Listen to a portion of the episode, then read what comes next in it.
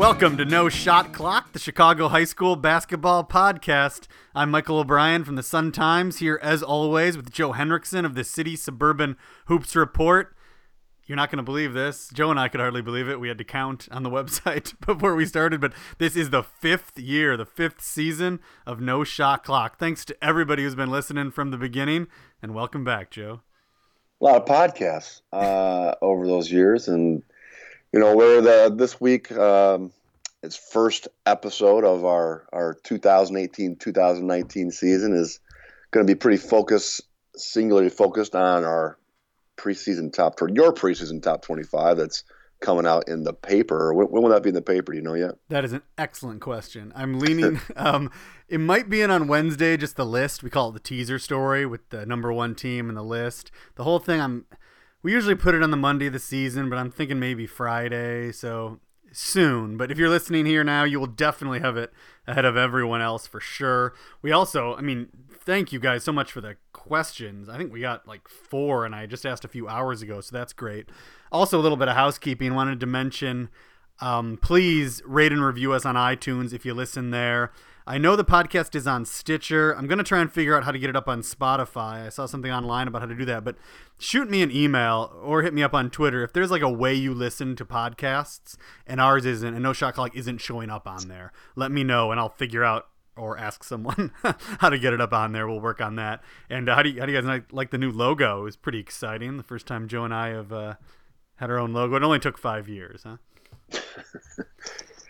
All right, let's start off with the questions, and then we're gonna get in the top twenty-five. We're gonna go, go one through twenty-five. So, questions. First off, Kenya Knowles is excited for another basketball season. How do you, this is an interesting question. Um, says, how do you guys decide what games you will watch from week to week? Do you try to get in your fair share of CPS, suburban, Catholic League games as possible? Are there teams or games you already have circled on your calendar? Um, this is interesting because Joe and I go about this totally different. to a degree, and, and seasonally, seasonally, yes, I yeah. agree. Uh, you know, I, I just another teaser. I do my top games of the year story. I usually, oh yeah, uh, put that out. I typically don't do that though until like that Monday, Sunday or Monday after the Thanksgiving tournaments, where I do the top 50 games with a date and you know the reason why they're the biggest games of the year. So you know, yeah, you're you're right, Mike. I mean, you you're obviously. I mean, I am doing something completely different in terms of looking at prospects, which sometimes will take me to a lemon of a game. Uh, I think a, few more times than you over the course of the four month season, as I, you know, have a recruiting service for college coaches and go to see as many players as I can. But in, in the beginning, you know, I think you and I are similar in the very beginning in terms of trying to see as many of the teams as we can in those first two, three, four weeks before Christmas. Yeah. As, as we can. I think we're pretty similar there. And then obviously we end up in the same gym quite often simply because, you know, oftentimes the, the best games feature the best players. So it's uh, uh, one goes with the other. And so, you know, we are in the same gym quite often with the bigger events and holiday tournaments. One of my things, I really don't think about it as uh, CPS Suburban or Catholic League. Um, in my mind, as the newspaper guy, I think of it as areas, kind of regions.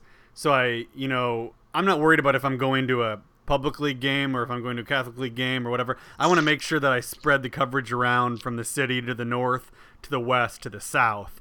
I think it's important I don't get stuck too much in one area. So that's what I'm thinking. But yeah, Joe's right. The first few weeks of the season, especially, it's like this race. I want to see all the Super 25 teams. I want and I want to see them badly because it just it stinks sitting down every Sunday and doing the rankings and ranking a bunch of teams you haven't seen. It's just a nightmare for me. I just really don't like it. Um, I don't know how people do football rankings because that's kind of all they do, but it, it's super annoying. So I want to see all these teams I'm ranking to make sure I'm not a fool. But then after that, things get a little bit more interesting because you go see who you want, what you want. You want to see close games too. Sometimes even, I'll let a ranked team play in the city, and I'll go out to the suburbs to watch two, you know, maybe top 40 teams because it might be a close game, and that's kind of more fun to see and read about. The other kind of weird thing for me is I have do have a print hole to fill in the newspaper, every day. And during the season, I like those to be games. So I will find a game a lot of nights that Joe's probably not going to bother because there's nothing that good. There's nobody that interesting to see. But I'll end up wandering over to, you know, Clemente Wells or, you know, some weird game in some northern suburb or whatever just because we need something for the newspaper and I haven't covered anything in that area in a while. So that's kind of and, and a lot of times those turn out to be kind of weirdly fun, uh, better than some games I'm even looking forward to. So or you'll put a vote out to the listeners. Yes, or, or yeah, sometimes when I don't know where to go. But you know, then there are games that I, I feel like you know, as the high school sports writer for the Sun Times, I just can't miss. I mean, I might not want to go see Morgan Park Simeon necessarily, and you know that's kind of been the case sometimes the second time they play but I have to go. It's just uh, you know we see the numbers in the website. It's just too popular. So things like that, my decisions taken away from me. You just have to be there because it's so important to the readership. Um, but yeah, that's kind of the philosophy. As far as games circled on my calendar, I, I don't right now um, because I've only seen the schedule for the first week. I guess that's the other thing. I only I don't have like the season schedule in advance, and Joe kind of looks ahead more than I do. Like he does the thing he was talking about, the story with the top games, where I get a schedule from Jack Gleason on Sunday and kind of plan my week, and that's really about all I know in advance. Except Start for you right, writing the results in the book. Yeah, exactly. All right, next question is from uh, a first time uh, question asker here. Boom Boom Jackson. I like Boom Boom. That's kind of fun to say. He um, question is Pontiac is the best Christmas holiday tournament. Period. How about that, Joe? That's now a statement. Remember when we used to debate that kind of thing? Yes, there was always a debate between Proviso and Pontiac for it, years. And it's like it's over. Um, anyway, uh, he says Pontiac is the best Christmas slash holiday tournament. Wheaton Warrenville South has a pretty good Martin Luther King tournament. The Chicago Elite Classic is a terrific shootout. What is the best Thanksgiving tournament? I know Ron Johnson at St. Charles East has had a good run and some solid teams, and so does the Bloom slash Marian Catholic Chicago Heights shootout. Yeah, historically, St. Charles East tournament has been very good. The Bloom Marian Catholic one in Chicago Heights has been very good. Um, you know, it, it, it, fluctuates though. I mean, and they're spread out a lot more than the holiday tur- and the Christmas tournaments. So they're not as deep. They're not as uh, filled with you know loaded teams because they're smaller tournaments. But uh, you know the the Loyola, the New, Trier one. Um, what else? Is good. Uh, R RB is actually improving. Yeah, Riverside Brookfield. It's got St. Rita and Kenwood in it this year. Um, with, with, Oak Park and RB. Yeah. yeah, that'll be very good. Uh, DePaul and Lane, you know, obviously it's DePaul and Lane. Also Notre Dame is in there. Niles North, um, Buffalo Grove kind of caught my eye a little bit this year. No ranked teams or anything, but uh, Glenbrook South, uh, Zion Benton, and Naperville Central are all interesting teams. Obviously, out in St. Viator as Evanston and Viator, but I feel like there's a real hole here, and a real. It's a weird week, you know. Joe and I are on the record of whining about Thanksgiving week. It's always yes. it's a little rough and weird with the holiday and football still going on for some teams and all that kind of stuff. But I, I just remember, and it wasn't that long ago. What fifth? How long ago did the St. Rita thing? St. Rita used to have a really top notch, you know, group of teams, and it really filled that gym, and it was kind of the exciting place to be for two or three days that first week. And I feel like that doesn't really exist anymore. Yeah, I just try to keep in mind and everybody to keep perspective that it's you know these high school seasons the practice part of it is, is so quick and short. I mean, it is I mean, two weeks, boom, they're playing, and they really don't have time to practice during that Thanksgiving week.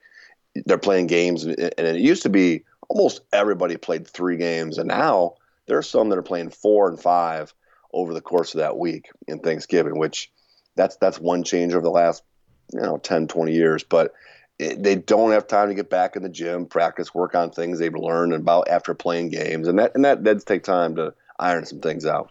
yeah, I always find that interesting. A lot of um, you know, everybody in the newspaper business is overworked. A lot of um, suburban people, newspaper writers or whatever, will kind of start covering basketball the second week and start writing previews and talk about how the young season and the team they're writing about is a fifth of the way through their season. Yeah, because they've already played four or five games, and it's like wow. Um, so it's strange. But anyway, next up, Dave Hortman wants to know what is the outlook on the North Suburban Conference? Any favorites? Any dark horses?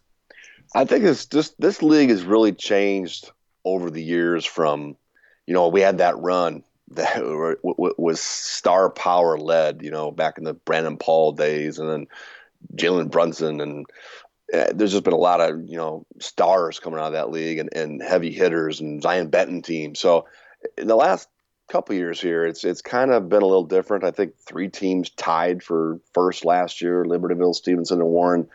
I kind of expect it to be a little bit like that again, kind of wide open.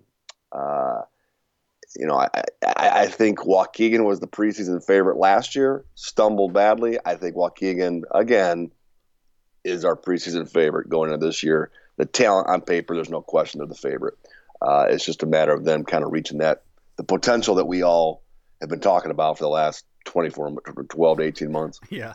Well, plenty more on that later. But I guess first off, I really like the North Suburban Conference is one of these few conferences, one of the few conferences around still where, you know, you know what it is and you know who's in it and it makes sense and it's just kind of understandable. And I wish we had more conferences like that, if that makes sense you know these schools are all big public schools all around one another up north and it just it, it a lot of them right. in one a lot of one community ones you know it, waukegan like forest like zurich you know libertyville uh, and you know I, I think they're going to see you know he asked for some sleep mundelein's one to keep an eye on yeah. Uh, they were under 500 last year you know if you think about it mundelein waukegan and zion benton were all under 500 I think they're the bottom. They were in the league. They were the and bottom I, three, and they could be the top three this year. And they could like. be the top three yeah. along with Stevenson. Yeah. Uh, you know, fighting for those top four spots.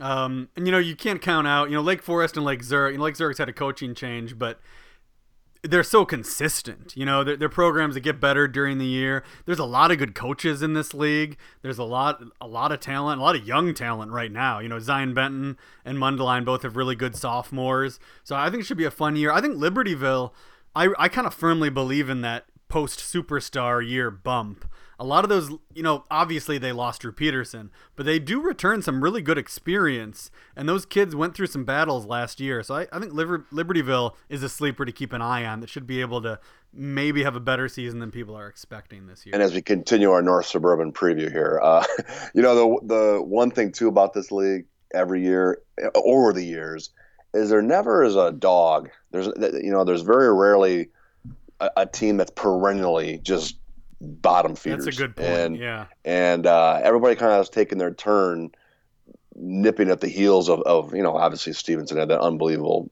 dominating run. Uh, and it's kind of, if you pick one program over the last decade, it's probably been the one. But, you know, everybody just kind of kind of lifts themselves up. And to see Zion Benton at the bottom last year is just so unheard of. And that, you know, that during that dominant Stevenson run, their closest games were in conference. You know, they would have trouble yeah, at yeah, Lake Forest and Lake against Forest Zion. games. Uh, yeah. I mean, the, I never saw Jalen Brunson Stevenson teams have wars against anybody, Simeon well, included. And the, the, Zion Benton games. That's what uh, I was gonna uh, say. Yeah, that thing's hot and crazy. Yeah. Right, and then you you've added Waukegan uh, uh, recently, so it's yeah, it's a fun league, man. It's definitely good. Maybe it'll be our new Upstate Eight now that the Upstate Eight is. Uh, well, it's still there, yeah. I suppose, but not the same. Um, all right, next up, Kyle M. Any thoughts on the proposal to have the IHSA rule on all transfers? Seems like a lot of people are surprised to learn that CPS actually gets to rule on their own transfers. Oh boy, Joe, we made it. How long have we been going here? 12 minutes? 13? And again, it's a episode that could be all on transfers. yeah. um, uh, the, the, news both. thing, news peg here is after the whole hubbub last season, where all the kids from the Catholic schools, the basketball players transferred to the public league schools. The Catholic schools have kind of figured out or are, are coming up with a way to try and stop this or slow it down. There's proposals going through the IHSA to take transfer rulings out of the hands of the CPS and put it in the hands of the IHSA. We'll see how that goes. There might be a vote in December. Um, I I don't I don't think it's gonna have the um, impact or the or the change. I don't, in my personal opinion, exactly. I don't think it's going to change much. Yeah, I mean, I mean, remember that the CPS said originally that Maurice Commander couldn't play. You know, last year it's not like they, they weren't even rubber stamping everybody. You know, Siri Lewis had some problems, or at least, at least took a while for him to get through. So yeah, I don't know. I mean, the fact is, you're not going to be able to stop these kids from playing where they want to play in the long run. Um, next up is uh, Jay. He's got a, a long email here, long question. So I'm just going to hit kind of the most interesting questions. Um, first one up, he thinks it's going to be a great season in the south suburbs. Says they could have four or five teams go wire to wire in the Super 25. Bloom, Hillcrest, Homewood Flossmoor, Marian Catholic, and even TF South. He wants to know what other South suburban schools may have shots at getting ranked this year. Uh, Jay mentions Thornton, Rich East, Rich South, Rich Central, and Crete Monee. Joe, what are your overall South suburban thoughts? Well, I, I think there's some teams that I think that no one's talking about that, like Thornwood. I think Thornwood, after watching them this summer, uh, they, they, don't have a big star, a bunch of no-namers, but I think Thornwood is a team that's going to be a lot better than than some people, uh, you know, are, talking about right now. Uh, keep an eye on Richards. Uh, you mentioned TF South. I, I wrote about a lot about them last year, actually, and you know, I I think as far as powerhouses or perennial big name programs. I, I the one school I team I don't know a whole lot about, and I'm interested to see is Thornton, and, and, and just kind of where they stack up because uh, there's a lot of question marks there uh, for for a program that historically obviously is is one of the when not just the south suburbs but the entire state of Illinois. Yeah, and they're and we never know anything about TF North until they're undefeated right. in January, right. and um, so never count them out. They seem to always pop in the Super 25 at some point during the season. Um, yeah, TF South's really interesting. They got picked up a couple transfer guards, um, have some you know some size back from last year, so they are interesting. The one that we haven't mentioned yet, and it's far south suburbs, but Kankakee. I was pretty impressed with them last year. Yeah, they. I mean, I, yeah. I continue to forget about them as our South Suburban school. But yeah, I, I mean, I, I liked them this summer too. Um, uh, they they got a point guard, a big man. They, yeah, I like Kankakee.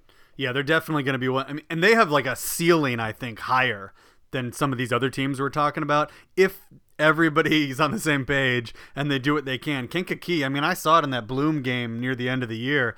You know, Bloom's going to be one of the better teams in the whole state, and they gave Bloom everything they could handle and almost all those kids are back. So that should be a fun season. Overall, I think the nice thing about the South Suburbs this year is the better teams are going to be better this year than they have been in the last few years. Yeah, I think that's definitely the case. I mean, I, I mean, I think Bloom and HF are probably, uh, you know, start the season as the, the two best. And an interesting off topic, real quick, but what he mentioned, he when he was talking about wire to wire, I think he did he mean wire to wire, starting the top twenty five. I think so. Yeah. What would you say that if you had to guess the percentage of teams that do that on a year-to-year basis, that's a good. Um, about half tops. Yeah, I would say tops. That never leave. Yeah, maybe half. Maybe yeah, a little less. Yeah. I bet I was thinking 12, 10 to 12, so yeah. Yeah, probably. That's something I've not kept track of, but we will. Uh, he Plenty also, of other stuff to yeah. keep track. Um, one of the transfers, we might hit more on transfer stuff and kind of we'll talk about it when we hit the top 25 but malik tidwell left marian catholic just recently um, right. which is a real shame for us yeah i mean he was their leading scorer for a team that w- finished third in state 3a yeah uh, i you know it's just you're leaving october that's bizarre i mean it just is uh, you're leading scorer of a team that made it to peoria and uh, marian catholic has sustained – more of these types of hits, I think, than maybe anybody uh, that I can think of. You know, uh, including remember Brandon Hurt. I think he left in the yeah. middle school year. So, uh, you know, Chase Adams left. Uh, I mean, they've they've had a number of guys that have uh, that have Austin Ritchie. I mean, it just goes on and on. But uh, to their credit, they've they've they've really persevered through those losses. They sure have. They should have a nice season. Um, the other question we wanted to hit, kind of wrap up Jay's email. He's asking about our favorite basketball books. Mentioned a couple that he was um, planning to read, like The Miracle of St. Anthony, a couple others on the list there. Uh, what are yours, Joe? I did read that one. That was a good one. Yeah. Uh, two ones real quick. One's not exactly a basketball. It's called Shoe Dog. It's it's about Nike. It's a phenomenal read with with just the origin of Nike, where how it became, and the pro the, the whole process of, of what it is today. Uh, but the pure basketball book, it's been a year since I read it, but it's called Legends Club.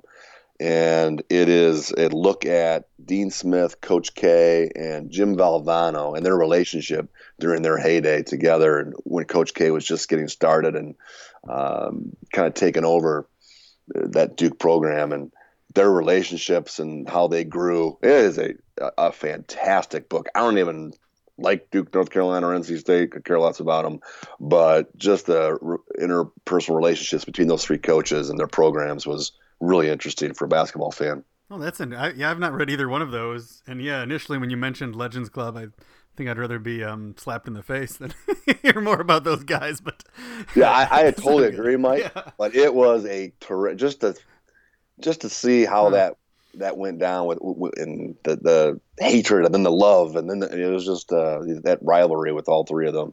Yeah, my two that uh, jump out. I really loved Fall River Dreams. Oh yeah, it's a great book. Yeah, it's uh, by a man named Bill Reynolds. It's just about a high school basketball team um, in Massachusetts. Uh, you know, I read. I think I read it twice, many when it first came out, and then not too many years ago. But that's, Chris Herren, Chris Herren, yeah, exactly. Who got? Yeah, I think any, anybody who's listening to this podcast would definitely like that book. Yes. Um, I think that's a hundred percent. That is a no you know, shot you know, clock book. You know who gave me that book to read? No, no idea. Ron Ashlaw. Oh, really? Yeah. Huh, Ron Ashlaw. Yeah. Yeah, that, that I highly recommend that to everybody. The other one, um, that I keep giving to uh, or mentioning at least to younger reporters is uh, Raw Recruits um, by Armen Keteyian and uh, Dan Wetzel. I mean, it's kind of funny because everybody acts like all this college drama is new, and it was happening in the 80s and 90s. It, opens with a scene with Sonny Vaccaro stand or sitting underneath a payphone in Las in a Las Vegas gym. Um, which you can imagine what was going on there. But yeah, Raw Recruits, if you're into the whole college recruiting thing, um, definitely a must read. You don't read much during the season, do you? I do. You know, to be honest, I don't read a lot of um, sports books, so it's not yeah. really my wheelhouse. I read a ton in the summer, but yeah, uh, I'm I'm I read a lot during the season, but it's I I actually read a lot of fiction. Sorry.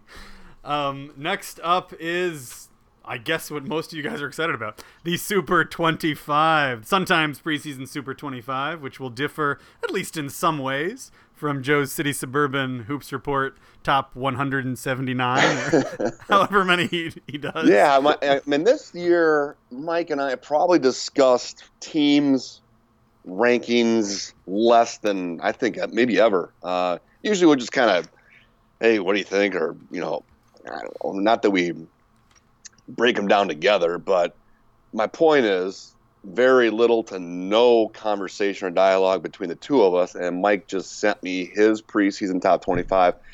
At first glance, I'm almost done with mine. But I think, I, I mean, this is about us discussing it all. I think we have 22. Oh, boy. Of the same top 25. And those were the only. I was only solid on 22. my so, my last three, I wasn't so sure on. It might be 21. Yeah. Um, I'm I'm him hawing over one of them, but anyway, I, I, that's that was very interesting to me, considering the type of year I think last year was and this year. I, I think it's a, a, a little bit of a repeat in terms of when we're talking about top top top 25 teams, as far as there's just not those teams that you know again that I can guarantee you. You know, I'd be surprised if they fall. You know, don't follow the rankings because I, I just think it's going to fluctuate week to week, and uh, there's there's a lack of dominating teams even towards the top. So yeah. Uh, I had no trouble. Like, there's, I think my list had 33 or 34 that I just kind of you know went through, and after all my processes, I thought these were the teams, and I didn't have much trouble you know getting to that group. But I feel like the order is, in a lot of ways, after I get past the top few, a bit random to me. I, I'm just not. I don't feel that much strongly that my number 19 team is better than my number 11. to be honest. Yeah, I, I, I don't disagree. Although I, I'm just seriously, when you sent that over today and I looked at it, I was blown away by how close even our top 25 are. That that just even the order. Um, you know, there's there's going to be like three or four discrepancies that are that are significant, but eh, you know, as far as the order, but you know, overall, I mean, it's it's very kind of weird for me to see when I when I first saw that just well an hour ago. That that's too bad. If it was wildly different, we could have had a heck of a uh, right. go ahead. Yeah, right. who knows? All right, so let's we're gonna go from. I think we did this last year. Um, we have the exact same top eight. You're kidding me. Not in the exact order, oh, but okay. exact same eight teams. I was gonna say, wow. no. Um, I'm surprised. I thought you were gonna have her higher than me. Um, interesting. All right, let's just do it. Number one, Joe's already outed his publicly on the website as Whitney Young. I agree. I have Whitney Young number one. They were 28 and eight last year, second in Class 4A. You all remember that really great game we ended the season with when they lost to Belleville West, and I mean, I think it. Tyler Beard back for whole season. Sounds like he's been shooting very well. DJ Steward transfers in from Fenwick. Uh, Miles Baker, who's just an excellent high school player, is there. Elliot Seegers, Grant Newell, you know, a young kid you're going to hear about. Good four or five other players. My big issue here for number one, I'd only considered really two teams. Uh, number two is Evanston. I'll just go ahead and say that. Um, and on paper, it was a little tough for me because Evanston only lost one guy, Matt Hall, from a team that gave Young a great game, you know, in that semifinal, whereas Young lost a heck of a lot, you know, and as much and it is young. And so I, I wondered for a little bit, you know, why Evanston shouldn't be the number one. Um, people say they didn't have the best summer and all that. But in the end, you know, that kind of triumvirate of DJ Steward, Tyler Beard, and Miles Baker to me says a lot. And you got to give Tyrone Slaughter and Young credit for just how good these teams have been, really, the last four years. Yeah, I think people underestimate the impact, though, that Miles Baker and Tyler Beard had on, on, on that second half of the season, particularly Tyler Beard. And just played a huge role in getting to that, that where they got. But more so than that, my, I mean, obviously the addition of DJ Steward. I mean, he's arguably, without question, one of the top five players in the state of Illinois, and you are adding him to a team with two Division One players in Tyler Beard and, and Miles Baker. But what really kind of made it no brainer to me, I mean, is, is the fact I, I, you know, I one difference Mike and I, I, I do spend because I have to watch these players and players and players, so I see them in the summer a little bit more than Mike does, but their role players really kind of impressed me.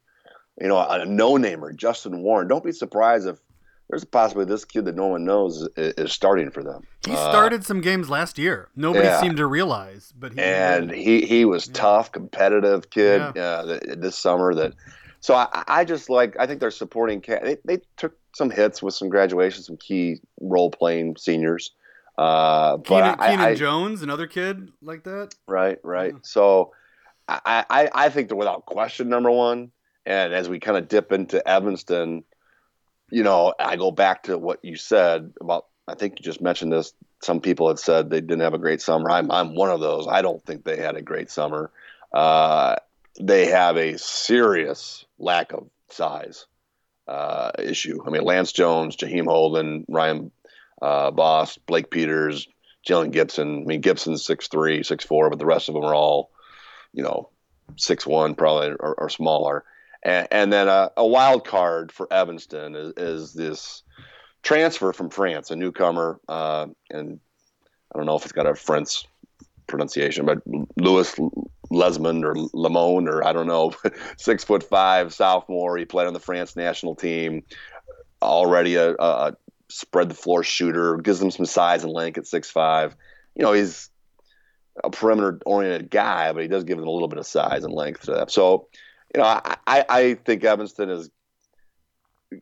I, I just am concerned that is there a hangover from from last year? You got to keep them hungry. You got to keep, you know, you can't. All that comes into play with this team. And Lance Jones, who I was a, I've been a huge fan of, did not have a great spring or summer. I wrote about it, took some abuse on Twitter from some people, but I, I, the fact is he's a seasoned veteran who has been through a lot at the high school basketball level, and that's a good cornerstone to start. And, and I, I think personally he's going to bounce back, get back to his comfort zone of playing, you know, for his high school team, for Mike Ellis and Evanston, and and have a have a really good senior year. Yeah, it's um, you know, Young really doesn't have any size either. They've got Sengele uh, Njai, who he's played really well at, at State, and then Newell, the six six sophomore. But I don't even know if they're starters at, this point. Yeah, but they both those guys are again back to my earlier point. Really, kind of impressed me. I mean, I don't know how quick Newell will. I mean, Newell's one of the top ten prospects in the class. Now that's a prospect. I mean, he's he, he is still raw and, and, is still coming along. But uh, you know, Njai was was key in that state championship game. I think he'd spent yeah. a lot of time guarding EJ Liddell, and you know, I, I believe that without question, Young's number one. Are they a dominating, unbeatable number one? No, uh, that's not. We don't have a team like that this year. But they also have some guys, Mike, that play bigger than their size with with Beard and Baker. Yeah, Tyler Beard can rebound. There's no doubt about that. Evanston could use a guy like that um, for sure. The other kind of X factor for Young this year is a guy who had maybe the weirdest sophomore year of any player I've ever covered is Elliot Seeger. He went from like all conf- all Catholic league at DePaul Prep to on basically playing on the sophomore team mm. at Whitney Young. So he's got he's a junior this year. He did bulk up a heck of a lot um, last year. So we'll see what, what the deal is with him, what the plan is. I'll be out of Young this week. I'm interested to hear what he has to say and what Tyrone Slaughter has to say about him. But that's a kid that I think a lot of people have kind of forgotten about. And we saw how tremendous he was as a freshman. Yeah, I, I, you know, Slaughter is not one to play a ton of guys. You know, it's not like they they rely on you know depth. Um, he gets his guys and, and rolls with them, and you know another thing that we talk about, Mike, is to be scheduling. I mean, Whitney Young plays a, a, a rugged schedule, and that's a, the case this year, and it does get them ready for you know March, and they they have proved that that's been a big part of their preparation and, and is shown with their success in March. Yeah, Young will be back at Proviso West. They're at the Chicago Elite Classic. They play their Red Northwest Conference games, and that is it. They don't have, as far as I know, another game in the area. They're going all over the place. Um, so anyway, number two, Evanston. We've talked a lot about Lance Jones, the Southern Illinois commit. Jaheim Holden, who's just an excellent high school basketball player, just a scorer and a shot maker. And I, I think he's one of the more underrated kids personally in the I mean not under recruited, but as a high school basketball player, James no, he's wired yeah. to score and uh, you know, he can go get a bucket. yeah, no doubt. And everybody's heard about Blake Peters. You know, he went viral pretty much. Uh, Ryan Boast, another guy. So it's gonna, like Joe said, is there gonna be a hangover from last season's success? I feel I that's not something I even thought about, but I didn't watch them a ton this summer. You know, I think I briefly saw them at RB. Um, I feel like this is a group that was a bunch of kids who tasted Peoria, and I feel like that's just gonna do them well um, throughout the season. I'm expecting really big things from Evanston. Um, number three for me is Morgan Park. This was a tougher decision for me. These next kind of four teams are all in a group, but I got Morgan Park number three. They were 25 and nine last year, first in Class 3A, back to back. Everybody knows who they lost. Ayo Dosunmu is gone. However, they added Chris Roberts, jet quick, high scoring guard from Lincoln Park. Adam Miller, who you know had a great state tournament is back. Marcus Watson, Isaiah Burrell, another Burrell is there, six four kid. They do have some size that is untested. Six nine Carl Jones had his moments last year. Had some nice games. They're gonna need him to be better this year. Um, Nick Irvin has mentioned six seven Deshaunde Washington, who I do not remember to be honest. And then uh, Boopy Miller, who was kind of an hyped eighth grader. He's going to be a sophomore now. But Morgan Park, I just love that backcourt so much. Well, yeah, that that, that they're going to go as far as the trio of Miller, Watson, and and um, Chris Roberts takes them. I mean, they are going to play fast. They're going to be able to put pressure on the ball and really put pressure on opposing defenses with their with their speed transition. Adam Miller is is you know the best junior in Illinois and the best one of the best shooters in Illinois. And he's a big six four bodyguard that's you know I I think is going to become more versatile with Audasumu. You know, remember last year when Ayo was hurt, Adam Miller put up some numbers. Yeah, he did. And and kind of put him on his shoulders at times. And so now you expect that all year long. Marcus Watson is also another speaking of wire to score. Marcus Watson can score. He's he's a pretty electric with the basketball. So, you know, this is not a world beating Morgan Park team, but and those guys with size are really really raw. I'm not sure there's there you know there's a ton of depth. Isaiah Burrell though had a nice summer. He, he got a big motor, super athletic. Uh, again, another player as far as getting to the rim, particularly in transition, open court, uh, is one to be reckoned with. So yeah, they're going to get out go and, and, play Morgan Park Nick Irvin basketball, and uh, they're without question a, a, consensus top five team.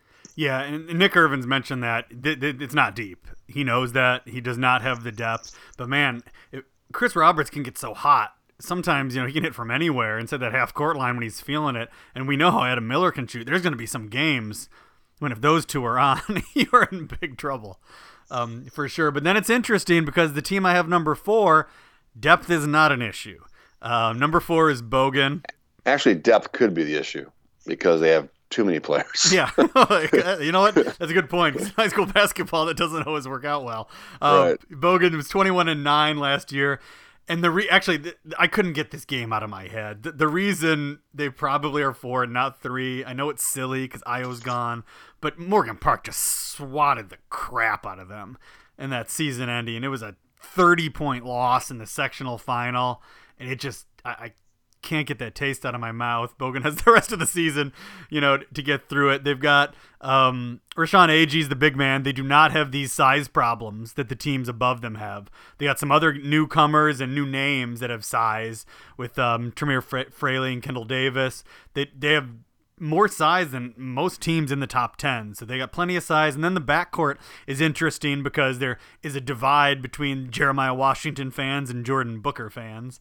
Um, but having both of them is great. And they got newcomer Antoine Bloxton, who really has impressed people over the spring and summer. We actually talked about him on a podcast when we, we did like a good 10 minute segment on Julian. I don't know if you remember, Joe um, because the coach had emailed about it, sent a great mm-hmm. email, and Bloxton was one of the kids he talked about because he was averaging like 20 a game for them. He's a junior, so yeah, Bogan. Bloxton's he, he's yeah. a talented kid, and you know, six two, off the ball kid who, who's very versatile for them. I, am a huge Jeremiah Washington fan.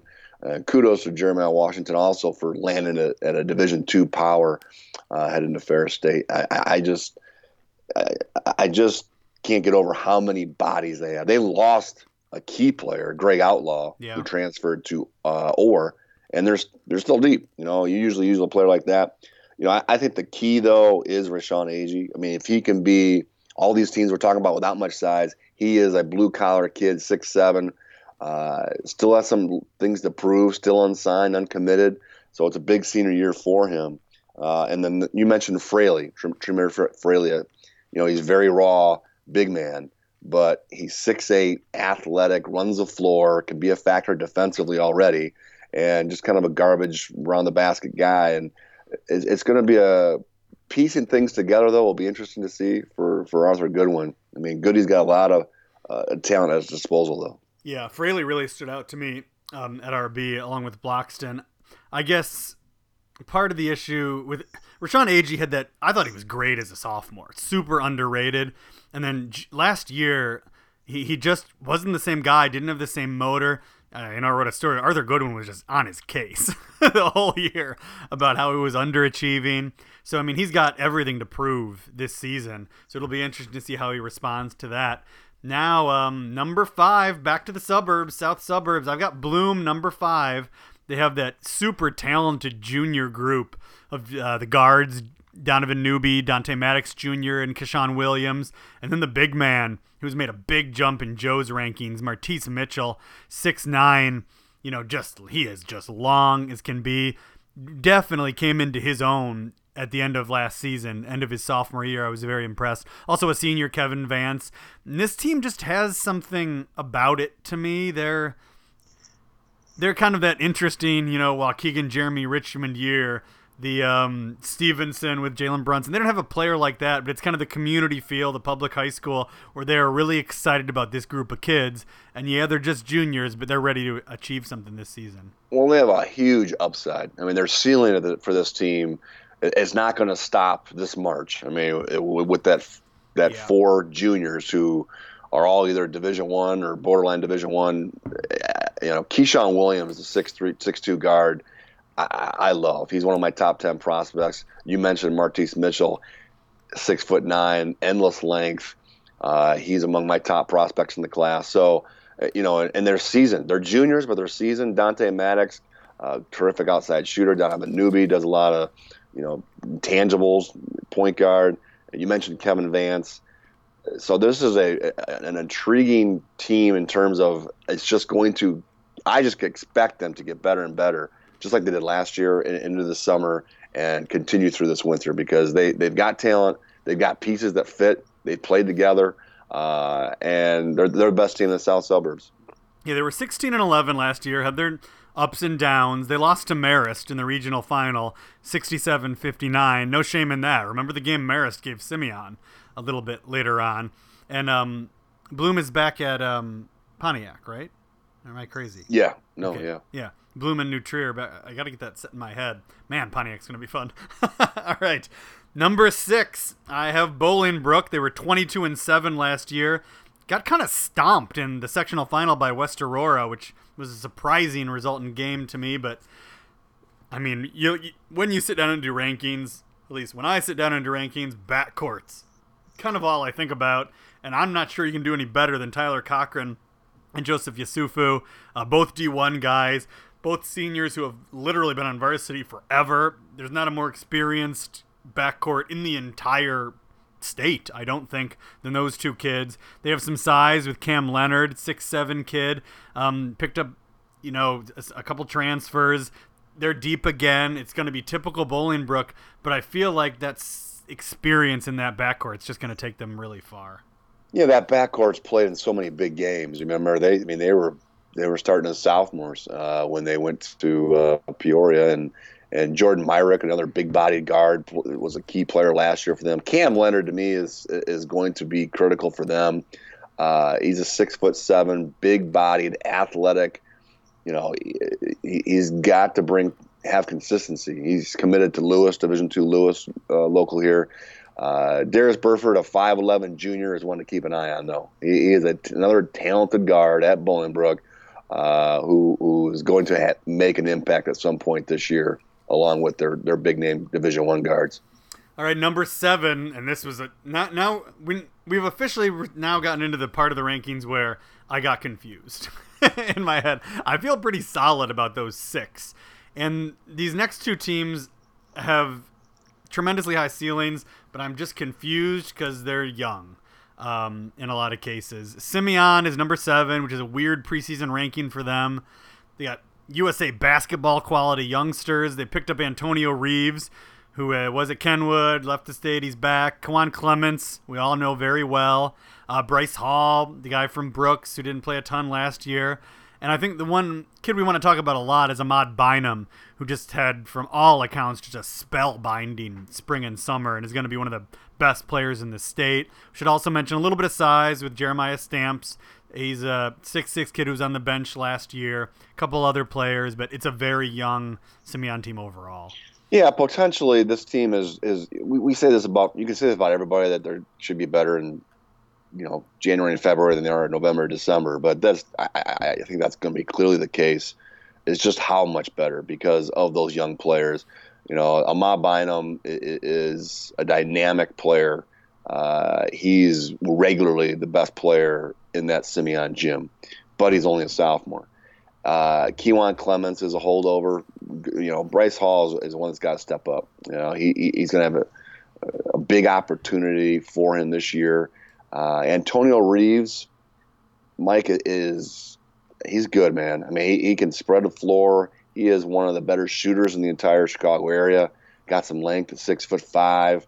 Uh, he, he played on, I believe, they won a state championship last year in Arizona, or at least played for a state championship uh, where he was at a year ago. So you know, they're a wild card in the public league, and, and, and saying that Simeon's a wild card is odd. You know, it, it's just, you know, but they've got also some, they also have some size with Jeremiah Stamps and Sincere Calwood and, uh, and Andre Casey, the six-eight freshman, who we'll see how big of an impact he makes. But they've got some size, they've got some a little bit of experience, and then they just they just have talent. It's just going to have to take some time, I think, for them to mature and and to kind of buy into the whole Simeon way, uh, being those young stars. Yeah, Casey and the other freshman is Jalen Drain, the USA basketball kids. And yeah, I guess that in a way, maybe they're not as young as we think. If you know Reeves really, I just need to see Reeves do it in the public league. Um, we'll see how that transition goes for him. Um, I know he's from here and everything, but you just got to be sure. In a way, they could have Reeves and Clements, you know, two seniors. Bryce Hall out there, a junior who's been in the C starter. Know, he started for Brooks as a freshman and Stamps. But yeah, they're just kind of an enigma now. But man, yeah, the sky is the limit. Um, I think kind of the same thing here with my number eight team. Number eight is Curie. Uh, 26 and 5 last year. You know, you know all about him last year. They lost to Young in the sectional final. Um, DaJuan Gordon, who we saw really come on you know, like a house on fire. The end of last season was their best player, probably the last month. Um, Hinton, Justin Harmon, Damari Nixon has arrived from Fenwick, and it's just a group that I feel like I know these players. I'm just not sure what they look like together.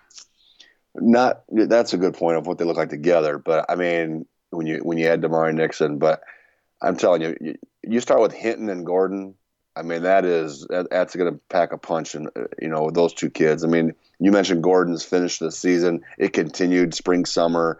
You know, he ended up as a high major prospect. He signed. He's going to sign with Kansas State. So that's a big jump for uh, De- DaJuan Gordon. And you know, Hinton, you you know what you're getting with Ramin Hinton. He, he is a six four, high motor, junkyard dog who's going to play harder than pretty much everybody he plays against. He he had a a good season. I think he's going to have an outstanding junior season. Uh, I think he's one of the better prospects in that class. Top, you know, top ten, top twelve prospect in that in that junior group. Uh, there, there's some question marks for sure, uh, but I, I mean, you know, Curie's about right where they should be. Yeah, it'll be. I mean, this is a team though. Yeah, it's super high ceiling. I just you, so many of these other teams. You know, you look at you know who their two guards are, and how good they are, and so that worries me a little bit about um, how Curie's going to kind of figure that out. But you can see a way in which they're definitely a top five team if things fall the right way, and maybe by the end of the year. Uh, number nine, St. Viator, which has to be an all time high in the preseason for the Lions. They have a D1 backcourt. Uh, Jeremiah Hernandez and Trey Calvin. Kid to keep an eye on is definitely Connor Cochera, three forward, and Michael Wayne Hooney, six seven junior. I'm not sure how to pronounce that. Um, some other newcomers.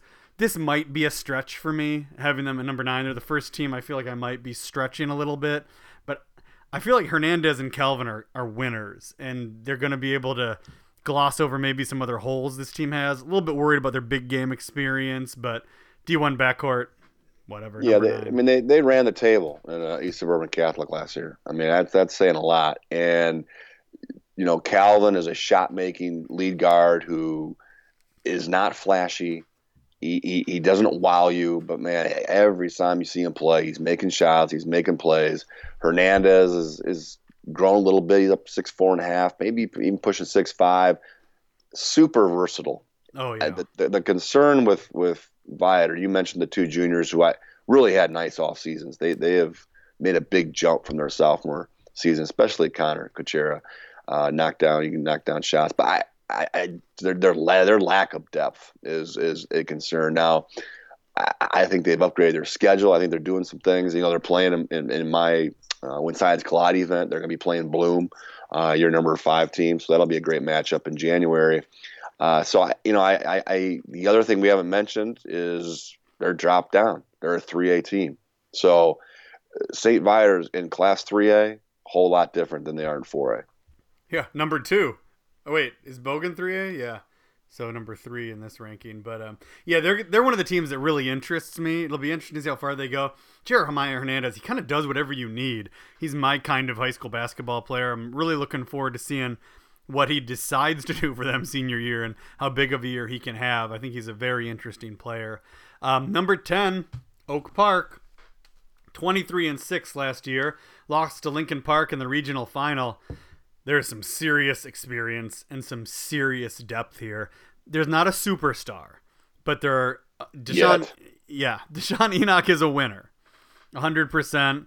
Charlie, we know how to pronounce this.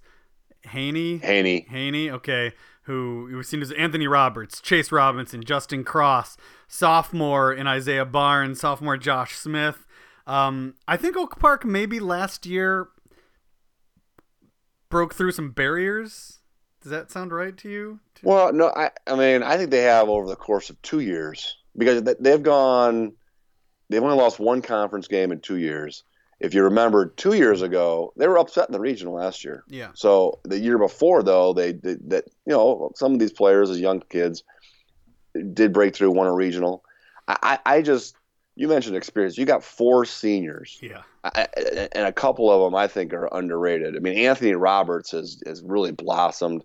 Uh, Chase Robinson is underappreciated. Uh, solid poise, old school game, six one, strong guard. You know, I, and you got multiple all conference guys in, the, in that group. And you mentioned Isaiah Barnes. Isaiah Barnes is coming fast, Mike, and he's picking up Division One offers. He- He's grown to six six. Oh boy. He he he is an exciting talent. A Romeoville uh, transfer, we should mention. yeah, I- yeah. Yeah, and, and I, you know, they have another sophomore to keep an eye on. His name is Josh Smith. He's a six three, you know, athletic guard. Who, he's also going to be very good, and, and sooner than later. So they they've got size, they've got length, they've got athleticism, they've got experience, and I, I love this team. I, I love their potential. You know, do they have that guy uh, that you, you you know Deshaun Enoch, I guess quote unquote is the guy, but he, he's going to have to. I'm talking about when when times are tough.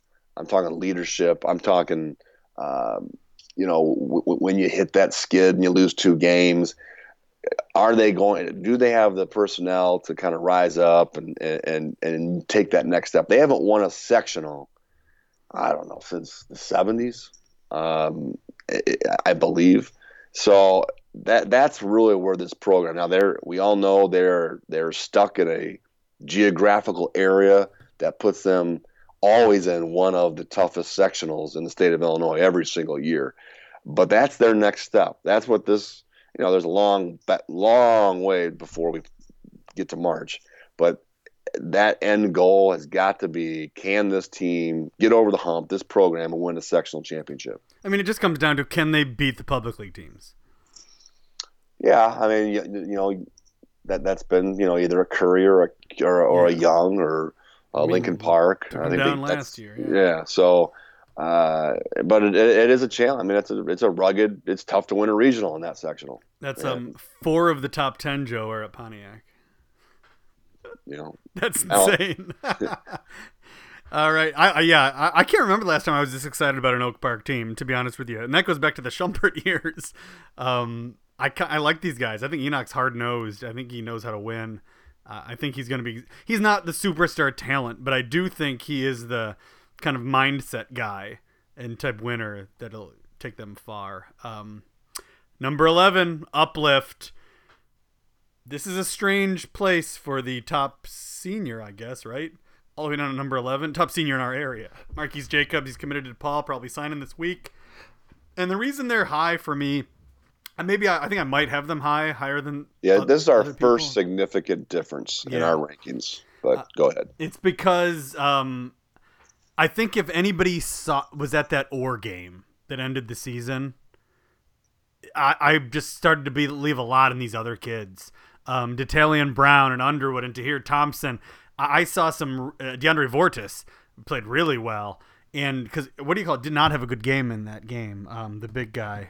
As soon as they graduate, I forget all their names. Dobbs. Yeah, Dobbs. yeah, exactly. Dobbs did not play well, was in trouble. So it was kind of without him. And so I kind of saw the future of Uplift, and they gave Orr, that great Orr team, everything could handle. So I'm, I'm kind of into these Titans. I, I understand this it might be a bit of a reach 11, but I love that backcourt. I mean, I love all those kids. That, they're tough kids too. They can handle the ball, and I feel like almost no, not almost nobody's got Marquise Jacobs. And yeah, I mean that he's the difference. I Yeah. mean, that's the. I mean he's why he can. He's one of the few players in in, the, in all of these rankings who can single handedly take over a game, carry a team, and, and go win your go win a game for you. Now, that being said, there's always been that battle with with uplift in terms of chemistry, getting everyone on the same page, and you know letting Marquise go get what he can go get, but also kind of keeping others involved, making people around him better, uh, and- just making everything go smoothly. And that's part of his game that's evolved a little bit, and I think he's grown in that way. But it's just got to continue, and but knowing that he's still going to have those moments where he will have to be that guy that that can put your team on his shoulders and carry him. Yeah, it should be interesting. I mean, we're we are one foul call away, in my mind, from a scenario in which Uplift won two A last year and has most of their team back. So that's what kept sticking in my mind. Um, Coach David Taylor did mention they got a freshman to watch, Davion McCarthy. Um, this is as good a time as any to say this. I wanted to say this. In all the years I've been doing the Twitter previews, which is about four years now, two, four, or five, I've never had so many coaches mention freshmen.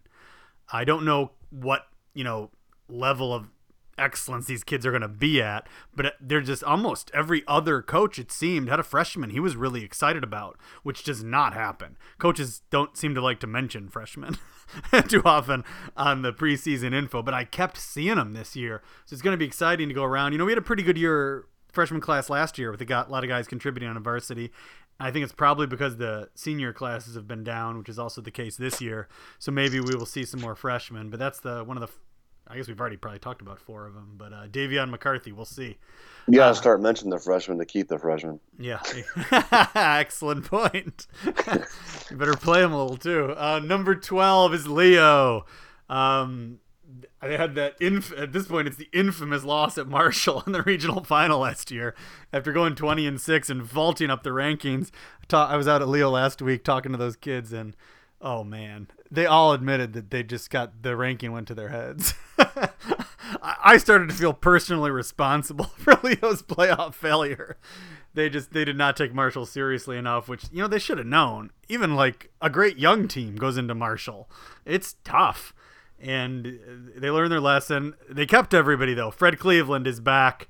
Um, almost everybody is on board with Fred's abilities now. Deshaun Anderson and Kendall Anderson, the brothers, strong, tough rebounders. Uh, Miles Thomas is expected to do a lot, and everybody out at Leo was really excited about Kevin Drumgoole, who was a big time scorer in the sophomore team last year. I, I don't get the sense that Leo's going to be super deep, but I don't think they want any, many of these guys off the floor anyway. Yeah, Deshaun Anderson is an impact player in ways that other guys aren't in terms of he gobbles up rebounds. The the ball finds him, and you know uh, physically he, he's imposing. He takes up space. Uh, so and then you've got a dynamic scorer in Fred Cleveland who you know wa- was the player of the year in their in the other Catholic league. Was it the White? What was it last year? Whatever. Yeah. I you know I, and they're a state championship caliber team in their class. It's just, and, and they've upgraded their schedule. They'll be going to Proviso West, I believe, right now this uh, for for Christmas. And uh, I mean, I think they're going to be a team that's going to have to live up to that ranking. Uh, they're more than capable of doing it. Yeah, it'll be interesting. That's a great move for Proviso West, actually, to grab Leo away from the Dipper. That's a theft right there, for sure. I mean, what did they lost to Morgan Park in the semis last year, right?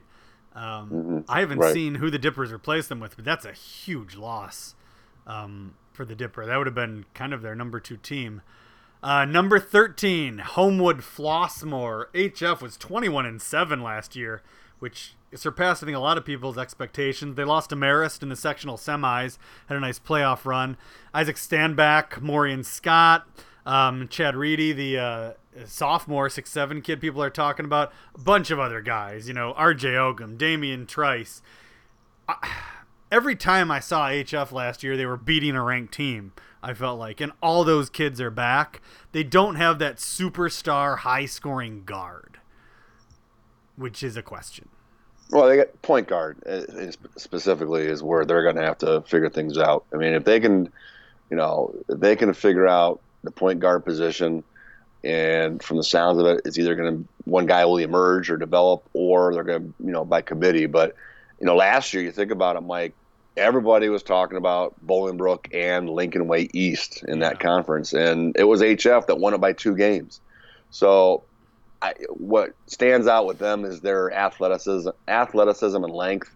All these guys in that six four, six five range, uh, with Stanback, Scott, Ogum, and Reedy. I mean, those that's some serious length that causes problems.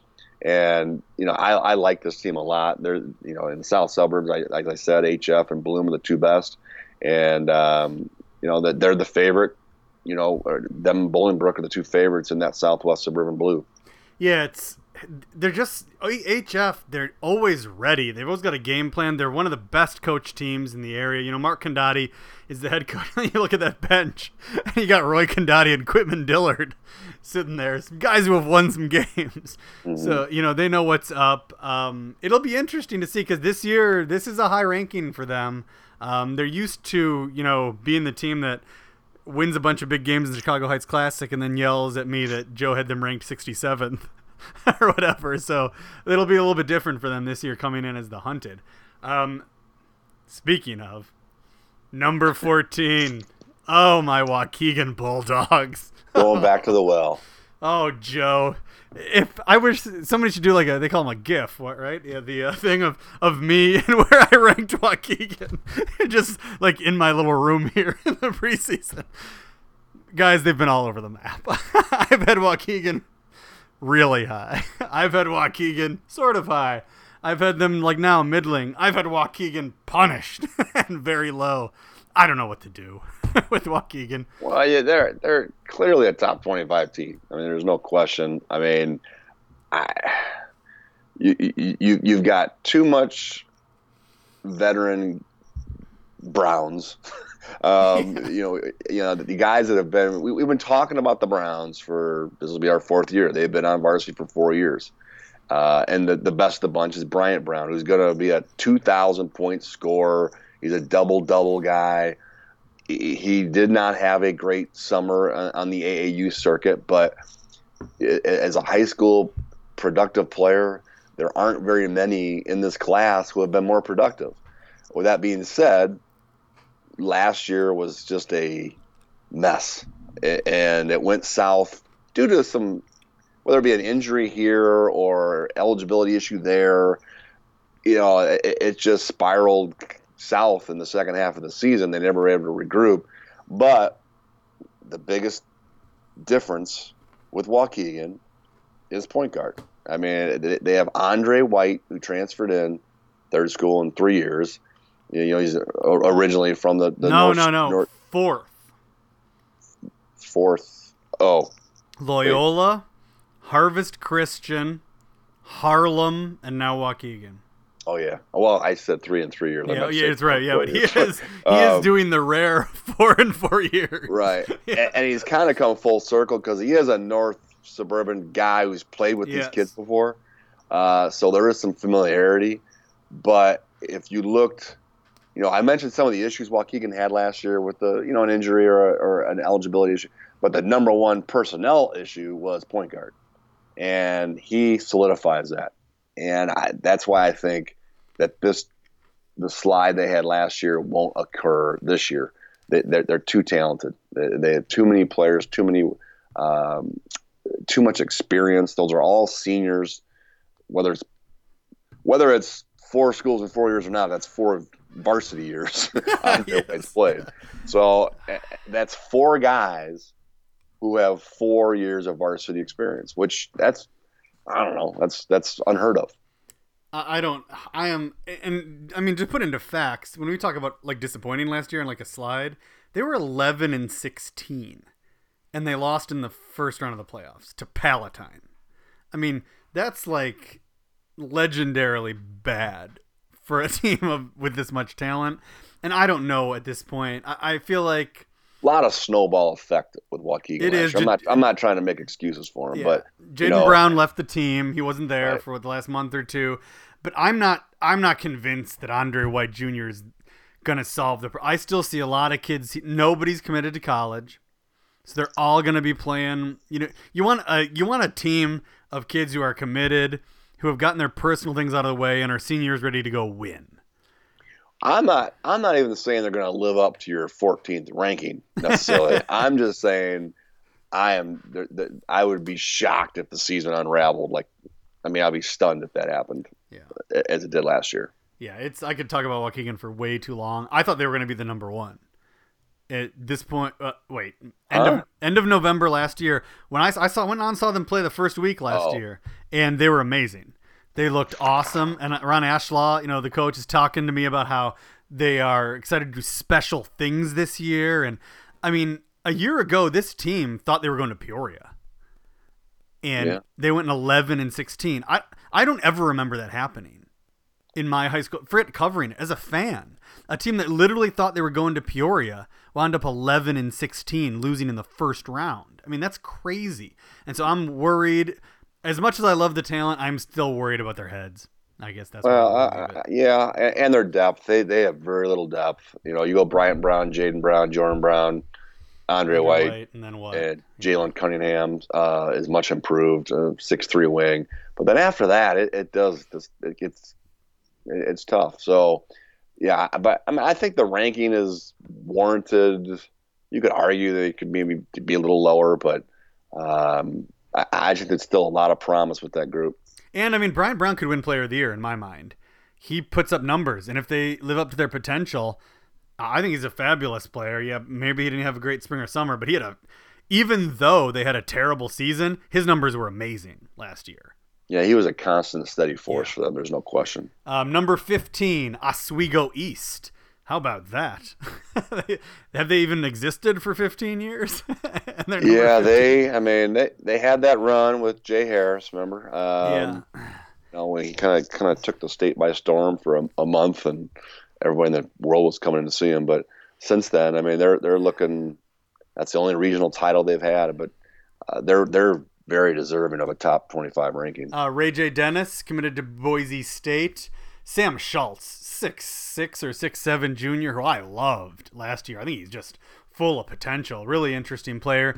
Cameron Battle, six five. You probably know um, his family lineage. And then Damari Grant, um, guard, transferred from Bolingbrook, which seems key to me. Another guy who can really handle the ball. Yeah, it's gonna have to. You know, we'll see how it how it. I mean, they have a legitimate star. Ray J. Dennis uh, had a phenomenal junior year. I mean, he averaged 18 a game, chipped in five you know, assists, four rebounds a game. Very good shooter, passer. I mean, he's a force. He he is an all-state caliber player who you put the ball in his hands, and he has that unique ability to score as well as make people around him better. You mentioned Schultz was a he's a double double guy last year. He's a great passing big man. Yeah. You know, uh, so and Cameron Battle has improved. He's an athletic six five. You know, he's not real skilled, but he is he's a weapon with his athleticism and length. And Damari Grant had a good summer. He's a he's a scoring weapon with the ball in his hands as well. And uh, you know, he's transferred like you said from Bolingbrook. You know, I, I they're they're the favorite in their league. They are one of the better teams in the western suburbs, and they're you know have a chance to be better than that Jay Harris team that won a regional and and lost in the sectional. That's probably about what's eight, seven, eight years ago. Yeah, they were twenty and eight last year. Lost to the Steelmen in the regional final. If I was um, not a Sun Times reporter and I was still the Joliet fan I used to be, I'd be licking my chops about the uh, unknown Joliet teams with this, you know, shiny Oswego East star. And our first Joliet match. yeah, I'd be ready for him. Um, but anyway, uh, number 16, we're getting into the Oswego East, I feel solid on, but now this is another team uh, I'm wishy washy on. Number 16 is St. Rita. I mean, they, they were 18 and 12 last season, you know, up and down for sure. They lost to Bogan in the sectional semis, no shame in that. There's a lot of kids here who can Yeah, this is kind of like a bogan of the captain. Yeah, League. So many players. I mean, well and, and a said, lot of yeah. guys that have played a lot. exactly. Yes. A lot of varsity experience. Uh, Jeremiah Odin, who everybody wants to talk about, and I have not seen have a great game yet. Six seven, senior. Um, Cam Bartman, six eight six nine, a big man, and then some really ex- the backcourt is what should be talked about. Alec Melender and Joel Watts, who uh, battled injury stuff a lot last year, I believe, but they could be rock solid for them. That could really be the key. both juniors, and you know they've got in addition to those guards, they've got some size and length. I mean, Odin's got endless length, six seven, athletic. He has improved, Mike. He, he, he I, I mean, he had some moments this summer again where he looks the part, no question, and then starts playing the part a little bit more. Cameron Bartman, you mentioned his size. Javon Cooley is an intriguing guy in the wing. I, I don't know what kind of impact early on this kid's going to have, but Reggie Ward is a six four sophomore Mm-hmm. very talented, and he, he's going to be interesting because he's got some a lot of offensive ability in comparison to some of these other guys that we mentioned. Yeah, but they cause problems, particularly defensively, with that size and length that they offer. I feel like I guess I, I wouldn't have put them any higher. So maybe No. I maybe I did go high with them, um, but I do like the just the bodies, and I, and I, I like Joel Watts. I, I think with a full year of him, they, they, they could be nice. I Um, got- I've got them in the teens as well. okay, number seventeen, Marian Catholic would have been a lot higher if Malik Tidwell had not left. But man, did Aaron Eulis have a second half of the season last year? Became a star. You know, he's back. Chris White, hard nosed, just a, a really solid high school player. Gives him some size. It's six six. Elijah Jones. Marian Catholic always probably has another four kids I don't know about too well. Um, you know, Mike Taylor's done a great job there, but this ranking for me is I really like the Aaron Eulis, Chris White. I love the experience they gained last year. 26 and 6, you know, went to Peoria, finished third. I think they, they could have been a little higher maybe. Chris White is going to be one of the handful of players who's really going to open eyes as a senior. He he has made big strides. The versatility he brings with being able to get some stuff done around the basket and step away, and knock a shot down, uh, is really intriguing. You go him and Aaron Eulis. Uh, they've got some, you know, Jordan Green's a 5'11 junior who's can really defend. Uh, intriguing kid on this on this roster is Elijah Jones. He's a long, lanky, 6'5 junior. He's still developing, still coming along. Uh, but as that season progresses, I expect Elijah Jones to be, you know, a little bit bigger of, a, of an impact. And uh, Breon Hill, 6'3 senior. Who Oh, I- yeah. Yeah, I forgot about him. Yes. broke his leg, missed a lot of time. Uh, you know, plays a little bit bigger than his six three size in the post. So, yeah, th- this is a, you know, but sometimes you know I know that you lose a a, a, a score in Tidwell, but I'm not saying it's a addition by subtraction by any means. I'm just saying that it. I, I think it does kind of put the ball in Eulis's hands more, which I like. Uh, I, I think that's that's better for Marian Catholic. Uh, That's Tidwell did point. have some, Yeah. you know, he, he would get a little wild. He would get a little uh, shot happy. And uh, I, I just think the ball will be in Eulis's hands more. And I feel better and more comfortable with that in mind. That's a really good point. I probably didn't appreciate that enough. Malik Tidwell was a low efficiency, high scoring player. So that, that could definitely tighten things up a bit. And yeah, Breon Hill, I have seen him play very well. Um, and that ends at 17, the teams I'm confident in. I feel like those 17 to me were going to be ranked for sure. I was trying to figure out the order. Could have gone You this should way. you, you you got a few more that you should be confident in. I'm not. Um, You should be. I'm just telling you, you should be. Yeah. That's okay though. Now I get Including your next two. Okay, yeah, now I get a little less confident. Number 18 is Loyola. Um, I, I feel like what I went to like two summer things this summer, and there were always there was always some coach there that wanted to know where Connor Barrett was playing. it was like, is Connor Barrett here? um, he, Well, a- he, he wasn't because he was hurt. so- exactly. yeah, that's why they were asking me because they couldn't find him. Um, so Connor Barrett, you know, he's the leader here. Um, the two bigs, the six eight, six nine, however tall they are now, Jordan and Bennett, Kwasinski. Um, Yeah, I, I don't know. Quinn Pemberton, um, senior point guard, this should give them some stability. I just I don't get them yet. I didn't get them last year. They did better than I thought. I, but I'm what don't you get sure. about them? They just got there's a blue collar team that defends and knocks down shots, runs their stuff. I, I and they them, keep yeah. they keep games close that you personally probably shouldn't think they should be close. And then they they won a lot of games that I mean they had a great year. Um, Connor Barrett, I, I I don't understand why people aren't. Do you know the year he had? I mean, 93s, Mike, by by shooting 40 percent from three. I mean, that's that's that's a significant statistic for a junior in high school. Uh, that you know, I, I think they got to get quality point guard play. That's that's where I. I mean, Cunningham the, losing Cunningham is a big loss for them. Yeah, he was tough, competitive, and I, I think he did things that that people didn't appreciate enough.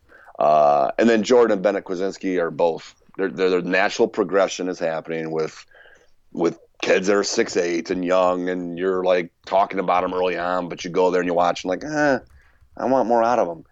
That's just how it goes with kids like that, and and their size and their development. So now, as juniors, I expect them both to, you know, be double figure scorers. Uh, they're both going to be Division One players at the end of the day.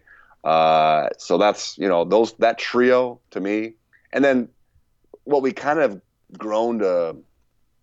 They've always got these role guys that kind of just that no one can even name.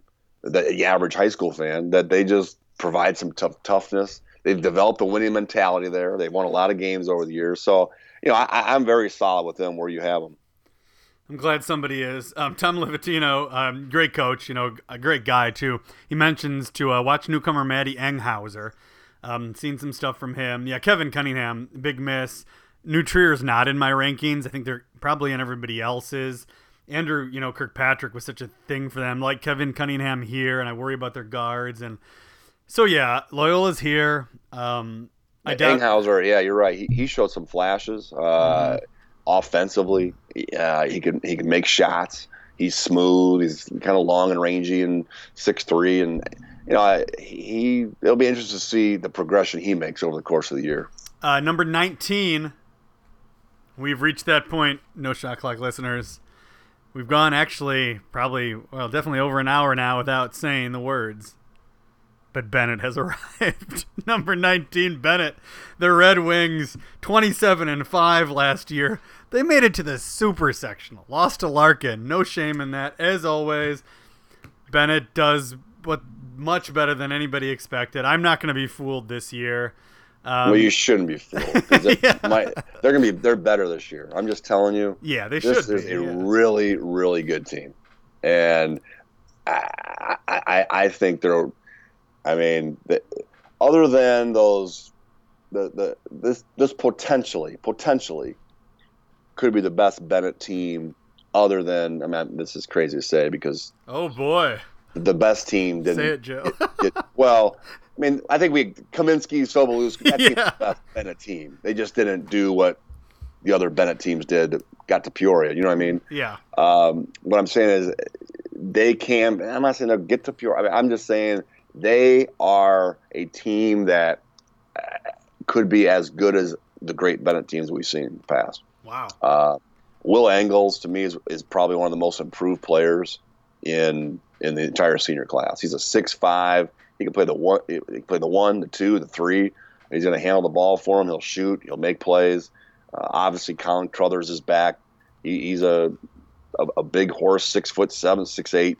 Um, you know, he'll be a double figure scorer for them. And then uh, the newcomer, Kendrick, and then never even asked how to pronounce his last name. I think yeah.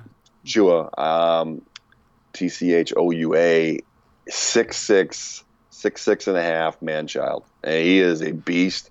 He, he's got a little more skill than he's given credit for. Very athletic. Transferred in, uh, kind of showed up on Benet's doorstep uh, from Maryland, I believe. Uh, did get in to see him a couple open gyms, so you know he's a Division One scholarship type player, and they've got other pieces that that I think do their thing as Bennett guys do. And uh, Gene Heidkamp, we don't have to say much more than he's one of the elite coaches in Illinois. I, I just liked watching him this summer. I had a lot of people talking about him this summer, and uh, this will be the year I we pump them up and hype them up, and they'll probably fall on their face. But no, I, I, I believe in them. I think there's no reason why I, I've got them a little higher than you got them. And uh, but yeah, they're a clear cut to me. And you you were a little uncomfortable or whatever the word you use with Loyola and Benet. I just Yeah. think they're they're mainstays in the top twenty five. Yeah, everybody from here on out, I'm not 100% sure on. I'm guessing, you know, number 20, Joe probably doesn't have in his top 25. No, I looking at your bottom here. Um, I agree with what you just said, uncertainty, but I'm not uncertain about.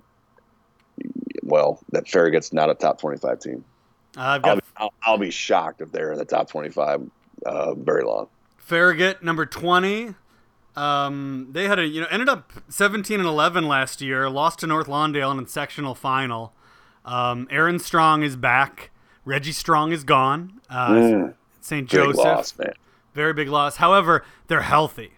Um, and if you've Yeah. seen Demetrius Schaefer and Edmund Forrest and De Niro Bolden play, these are some hard nosed classic Farragut types. They've got some Hey, that, size. that is true. They've got some rebounders. When you've got a scorer the size they have, and there's a lot of Derek Clark. I saw some flashes from him last year. He's a sophomore. They expect big things from him. He's 6'4", and they Farragut says they've got two of the city's best freshmen, McQuan and Mikel Jones. Um, they say that a lot. Nobody knows who they are, and they wind up being really good players. Yeah, and, and there's always a fair guy we don't even talk about that shows up and we It- that ends up being good. Exactly. and I think you got to also take into account that in 3A, this is a team that even when they don't achieve what you think, they make it to a sectional final. Um, they're going to be a force in 3A, and I think Eric and Strong's going to have a big senior Our year. three A, uh, we I don't Yeah. we can't rip at three A yet on the first podcast, but uh, yeah, I mean they, the Reggie Strong thing just. I mean, Reggie Strong had a fabulous Yeah. freshman year and opened eyes. I had him in my top five prospects in the class.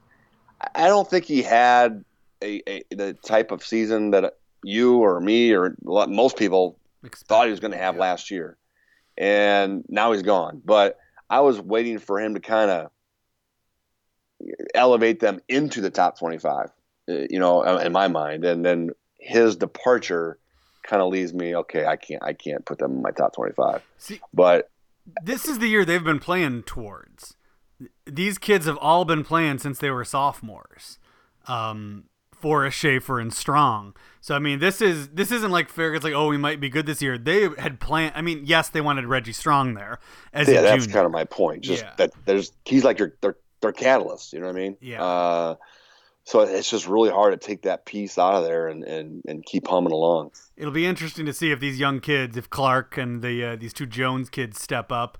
But you know what? I decided I like watching Aaron Strong and these kids, so we're gonna throw Farragut number twenty. Number twenty-one, DePaul Prep. This is one of the teams that was just up and down in my rankings. At one point, I had them pretty high. Then they were in the middle. they wind up down near the end. And the main reason for that, they were 24 and 7 last year. You know, I saw them a lot. They lost to North Chicago in the sectional title game. Not a good ending um, for DePaul Prep. They should have achieved more. That worries me a little bit. I love Perry Cowan. You know, I really like Lance Mosley and Raheem Anthony's back. They got the big kid, six well, six five, um, Pavle Pentovic, Brian Matthews, the kid I'm, I've not seen, I've heard about, six eight, six nine center. So there's a lot of experience here. There's a star player in Cowan. There's some young size. All the pieces are there. They're a team maybe I have too low. I don't know. Correct. no, I mean, I, I that we we break down our rankings, and that's where I. I mean, I've got them higher. I, I like this team a lot. Uh, for all the reasons you just mentioned, and then you keep going on. I mean, Raheem Anthony is is a seasoned point guard who is, you know, when they get up and down. I mean, they don't go up and down a lot. Or at all. Uh, Yeah. no, they, they if you recall, I believe you were at the game. They beat Evanston, uh, and they went up and down with Evanston and beat Evanston. Uh, but so that's I because mean- they were forced to. well, what forced or not, I, I'm just saying Yeah. they, they have the capability of doing it. Oh yeah. They may not do it as much as Coach O'Brien would prefer. yes. But I, I'm just saying, Raheem Anthony, when he gets up and go north and south, he is a load, and Yeah. he is tough to stay in front of. He's got size. Lance Mosley, this is a big year for him. He's a 6'2", 6'3", junior on the perimeter. Um, you know, kind of had a decent year last year that people didn't give him credit for. He shot it pretty well from Yeah. three. Uh, you know, and, and these young kids, you mentioned one of them, Brian Matthews. He's, I'm intrigued with him. He he's a he's got some blue collar to him. Uh, he really plays hard. He's got legit size at six nine, developing skill set. So uh, this is a they got size, they got some balance, they've got some depth. And you mentioned Perry Cowan, who eh, we we talked about Bryant Brown being one of the most productive seniors in the class. You could say the same thing about Perry Cowan. I mean, he is filled a stat sheet, and maybe more so than any of the big name guys in this class. I think he does more of the little things, defending, loose balls, whatever it takes to get his team something, you know, to get him his team to win. He does it, and that goes a long way when your best player is doing those types of things. Klein, Tom Kleinschmidt's a great coach, so I, I like this team. I think that's going to be a fun race, uh, particularly between them and, and Loyola in the Catholic League, and then you throw Leo in there and St. Rita. Catholic League is very intriguing with those four teams already we've talked about, all ranked. Yeah. Number 22. I've got Kenwood. They are the um, buddies of Waukegan here. They were tw- Mhm. 12 and 12 last year. Lost to Brother Rice in the regional final. I, I feel like this is my stretch to me. Um, Yeah, they're they're on my bubble. They're, they're they're when I said twenty two out of twenty five, and I said maybe twenty one, and that was a team that I'm debating whether to have in my top twenty five as I iron this out in the last next few days. Yeah, I, I'm not sure, but um, I, I really like Lamont Johnson. Um, he's back. He's at Kenwood. Um, RT Stapleton, you know, is going to be their lead player, and I keep hearing so much about how Siri Lewis has played. They got a big, they got a guard, they got a tough, hard-nosed, good high school player. Those are all the three things you look for. Um, sophomore Avery Davis, I've been hearing about six five. Um, they've mentioned to me uh, the Kenwood coaching staff, uh, senior Nuri Knighton, I think he's gonna have a big year. Junior Roland McCoy, so they've got some bodies there. Might be a stretch, but I'm going with it. RT Stapleton and you, you, you like LJ Johnson. I really like RT Stapleton. Uh, I, I think he is still undervalued among college coaches, whether it be Division two or low Division one schools. Uh, he's got he, he's a point guard with some ranginess to him. The, the shots got to still keep getting better, but he, he has a presence about him uh, with the ball in his hands, out on the floor that you love, and you know, part of their struggles last year, they were it was kind of a herky jerky season for them. Part of it was because RT Stapleton missed, I can't remember now, but Yeah. at least a handful of games, five in the middle of the season, earlier in the season too, and that took a lot of steam out of them. And you know, I, I agree with you. They're they're I think they're a bubble top twenty five team. Um, you know, we'll see where I have them, but you know, there's there's definitely a lot of question marks uh, with with what, how high of a level they're going to play in the public league. Yeah, I feel like they have a high ceiling, but they could also, you know, nowhere live up to this. But we went with the Broncos. Number 23 is Hillcrest. Uh, last season, you know, they actually had a great year until the playoffs. They were 22 and six, and then lost to Rich East in the regional final in 3A. That's a nightmare um, scenario. There's size here. There's talent. They're very deep. You got six five Dylan West, Jeremiah Staten, Marquise Irving is transferred over. He's playing football though, so that's another conversation. Kenton Wright is there, and then you've got um, two two. Uh, talking to Don Houston, six seven Trevon Walker from Perspectives has transferred in, and he's telling me to watch this six six sophomore Julius Rollins.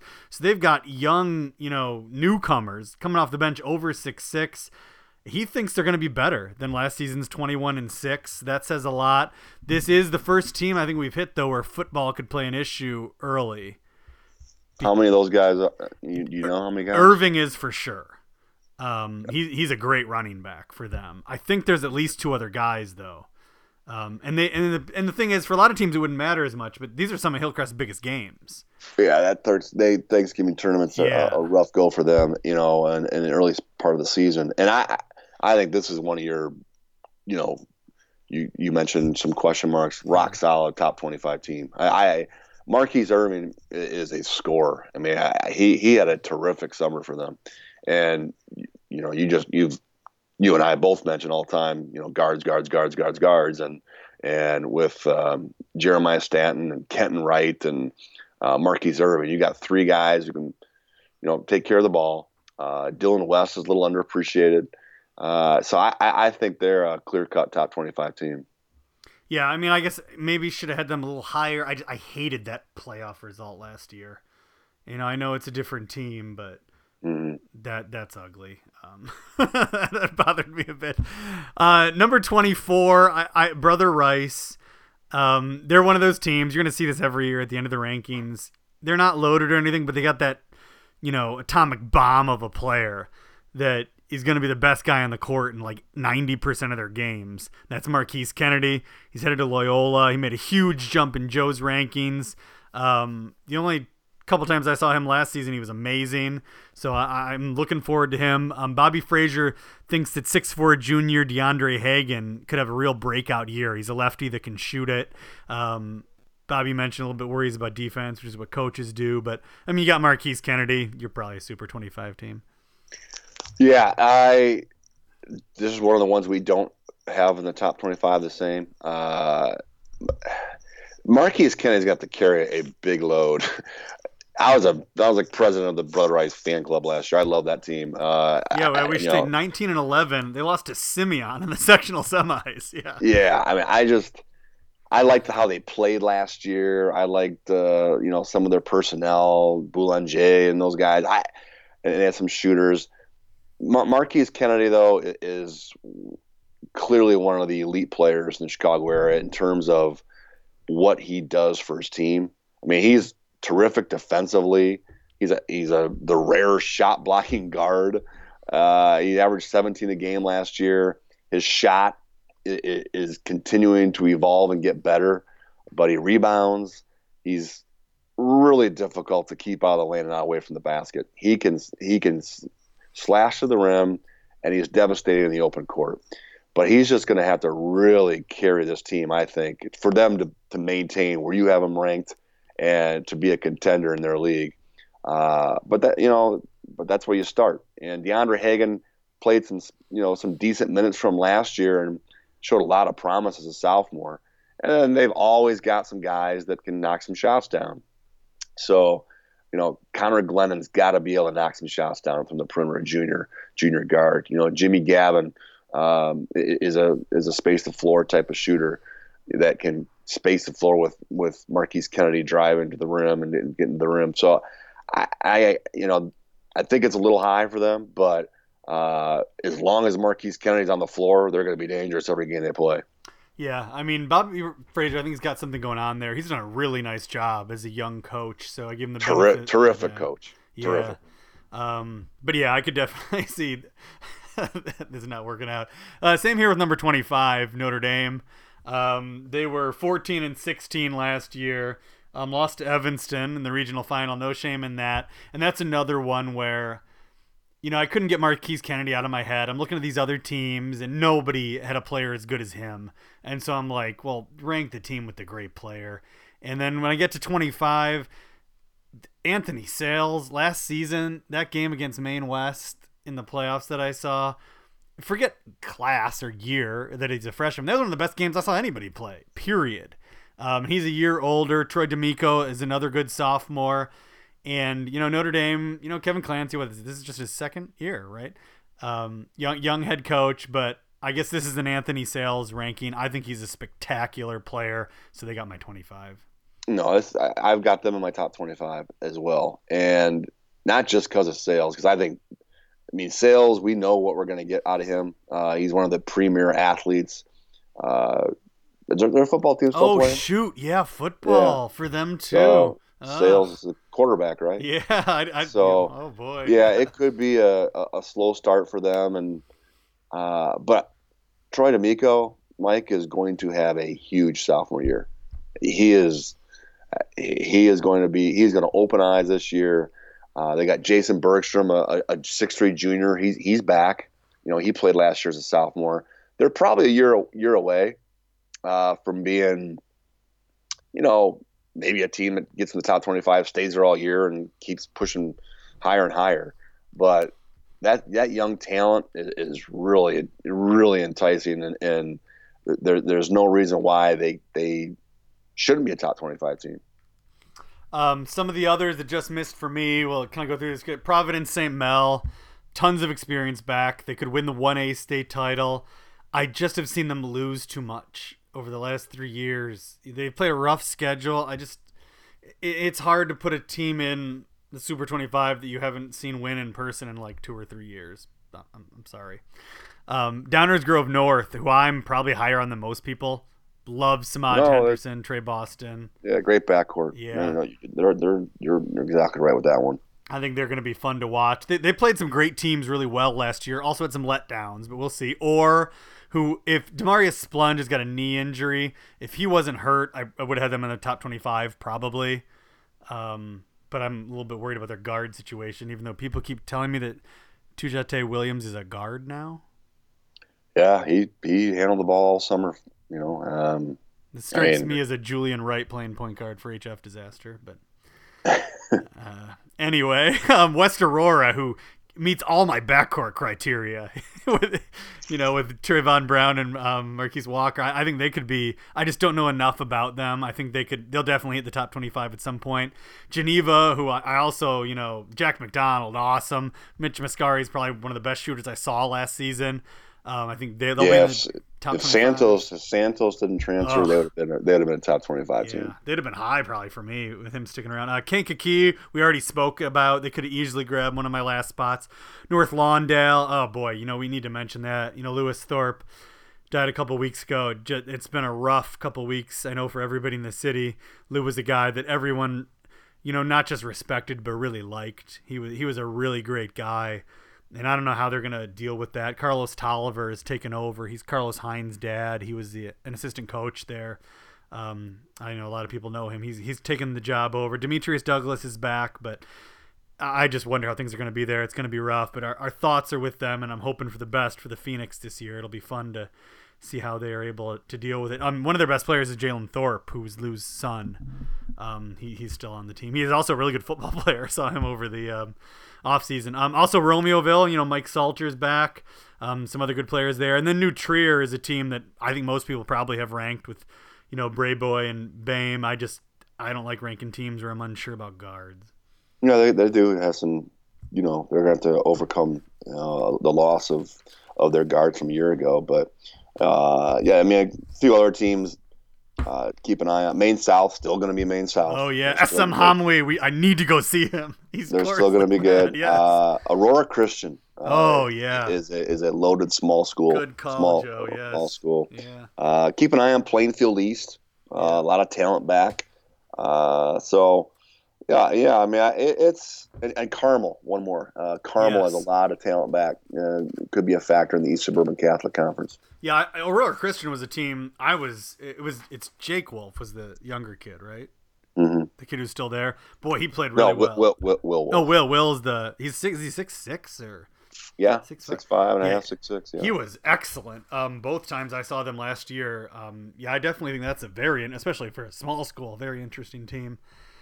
Well, that's been a long one. Um, Could be a record breaker. I guess it always is. Early, we, we had a lot to talk about. Um, next week we will do our all-state teams, which I, I am struggling with like never before. Um, I don't know if you've sat down and looked at it, Joe, but I hate it. So. I have not looked at it yet, but uh... there's the preview. I, I I hate it, and I don't know who to pick. Is I got like two or three Salas, and then it's like it could be anybody. Um, I really am having trouble with that. I think a lot of a lot of it is because I haven't seen some like Terrence Hargrove, and I haven't. There, you, you have a lot of out of the area kids, you know, in the senior class right. up there. This that makes it tough for me. Um, yeah, I mean the the Paytons of the world, and uh, yeah, I mean yeah. it's So that that's a little tough. So we'll we'll get into some all state stuff. We'll look at that first week of action. We'll review signing day a little bit. That's on Wednesday, and um, we're back. So let, uh, we'll see how this Super 25 all pans out. And if you're still listening, thank you very much. And we'll be here every week for the rest of the season. Talk to you soon.